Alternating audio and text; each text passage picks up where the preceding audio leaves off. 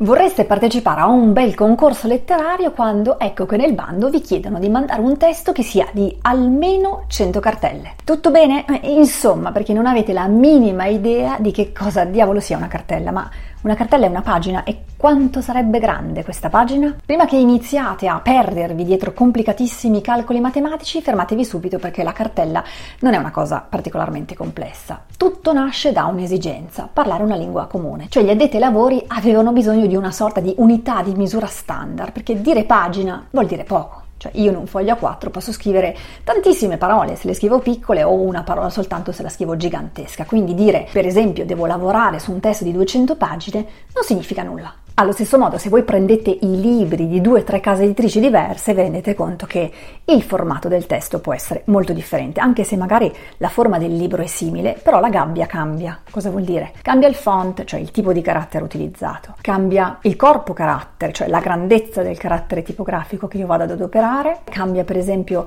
l'interlinea, cioè lo spazio fra le righe, cambiano i margini, quindi cambia semplicemente il numero di parole che sta all'interno di una pagina. Stabilito che dire pagina non significa assolutamente assolutamente nulla, ecco che si è definita questa unità di misura standard, diciamo così. Però per spiegarvi che cos'è una cartella mi servono altre due parole. La prima parola è carattere. Il carattere è il segno tipografico, per cui le lettere dell'alfabeto, i numeri, i segni di interpunzione, tutti i simboli sono dei caratteri, appunto. La seconda parola è battuta. La battuta è lo spazio che occupa un carattere tipografico. Benissimo, una cartella in editoria è di solito di 1800 battute, spazi inclusi, mi raccomando. Sì, non vi fate lo sconto, non calcolate una cartella spazi esclusi perché le parole non stanno tutte appiccicate l'una con l'altra, gli spazi ci sono e sono assolutamente necessari per il senso del testo. Quindi una cartella normalmente sono 1800 battute spazi inclusi.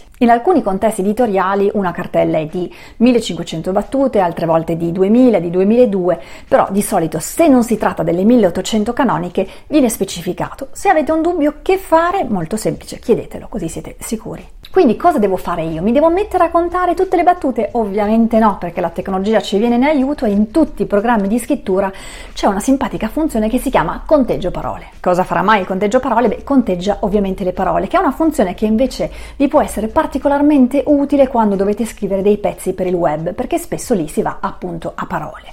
Sotto questo numero, quindi il numero delle parole complessive, trovate il numero di caratteri totali, spazi inclusi, e il numero di caratteri, spazi esclusi. Quindi voi prendete il numero totale dei vostri caratteri, lo dividete per il valore 1800 e per magia ottenete il numero complessivo delle vostre cartelle. Quindi per fare un esempio, se il vostro testo è di 180.000 battute, beh siete dei maghi perché avete scritto perfettamente 100 cartelle. Perché tutto questo vi può essere utile? Beh, non soltanto per partecipare a un concorso, per sapere esattamente quante cartelle avete scritto, quindi per interfacciarvi anche con un editore che magari questa domanda ve la farà, ma soprattutto per valutare, per esempio, un preventivo. Se il preventivo per una lettura, una valutazione viene fatto a cartella, ecco che potete verificare che il preventivo sia corretto. Svelato questo mistero misterioso, tenete presente che se ci sono delle parole che non conoscete o sulle quali non siete propriamente sicuri e la rete non vi aiuta, beh, mettetele qui sotto nei commenti e saranno ottimo materiale per i prossimi video. E io lo so che molto spesso gli autori hanno un po' di vergogna a fare queste domande perché